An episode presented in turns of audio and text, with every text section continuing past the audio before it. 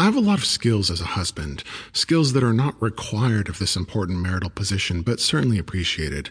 These are things that you don't really think of much until suddenly you find yourself with a ring on your finger and a husband to please. Important tasks like changing a flat tire, cooking an impromptu dinner when he's exhausted from work, and my personal favorite, picking out gifts that he'll actually enjoy. Cody tells me how lucky he is to have a guy like me, but in reality, I know that it's the other way around. And maybe that's why it feels so good to watch his eyes light up when he opens a present that's just perfect. Not quite as perfect as he is, obviously, but I do my best. Online shopping has certainly made it easier over the last few years, with free shipping abound and all kinds of specialty websites to make sure I find just the right thing.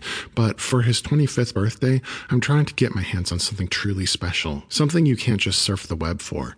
I know, it sounds like I'm talking about a gift that defies reality, but when you live in Los Angeles, there are still parts of the city that feel untouched by the grasp of modern commercialism. With an assortment of street markets and back alleys to choose from, there are still rare gems to uncover that can't be typed into a search bar, places shrouded in mystery and intrigue.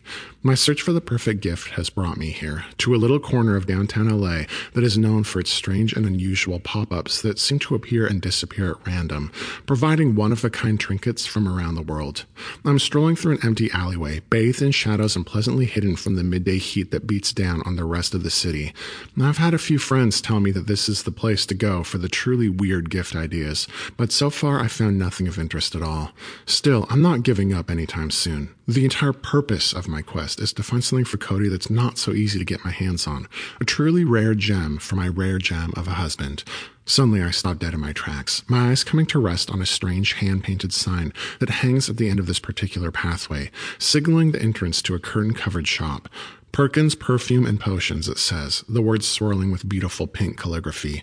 I walk up to the windows and try to peer inside, but find that they are all entirely covered by heavy velvety curtains. From out here, it's hard to tell what kind of establishment waits within, but this could be exactly the kind of find that I've been hoping for. I push open the door and step inside, greeted by the gentle ring of a tiny bell and the strong scent of something welcome and sweet. The scent that hits my nostrils is unlike anything I've ever smelled, but contains traces of brief familiarity. There's something musky about it, but also fruit and floral, not too overpowering, but pleasantly immersive. I glance around the shop, squinting as my eyes adjust to the dim light. Everything is decorated in soft pink and white over wooden furniture that appears as though it's a hundred years old. Vintage polished wood that has been lovingly worn over the years. Muted jazz drifts quietly through the air. Hello there, calls a smooth voice from behind a counter in the back. You seem like you're looking for something special.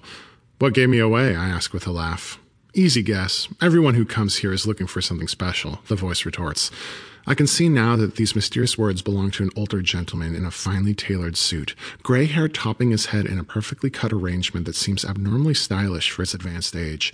He has a bizarrely powerful energy about him, a flicker in his eye that seems to say he knows much more than he's letting on. A man of experience. It's my husband's birthday, I continue. I want to get something for him that's really special, something one of a kind. A knowing smile crosses the shop owner's face. A one of a kind scent for a one of a kind man, yes? Absolutely, I confirm. He means everything to me.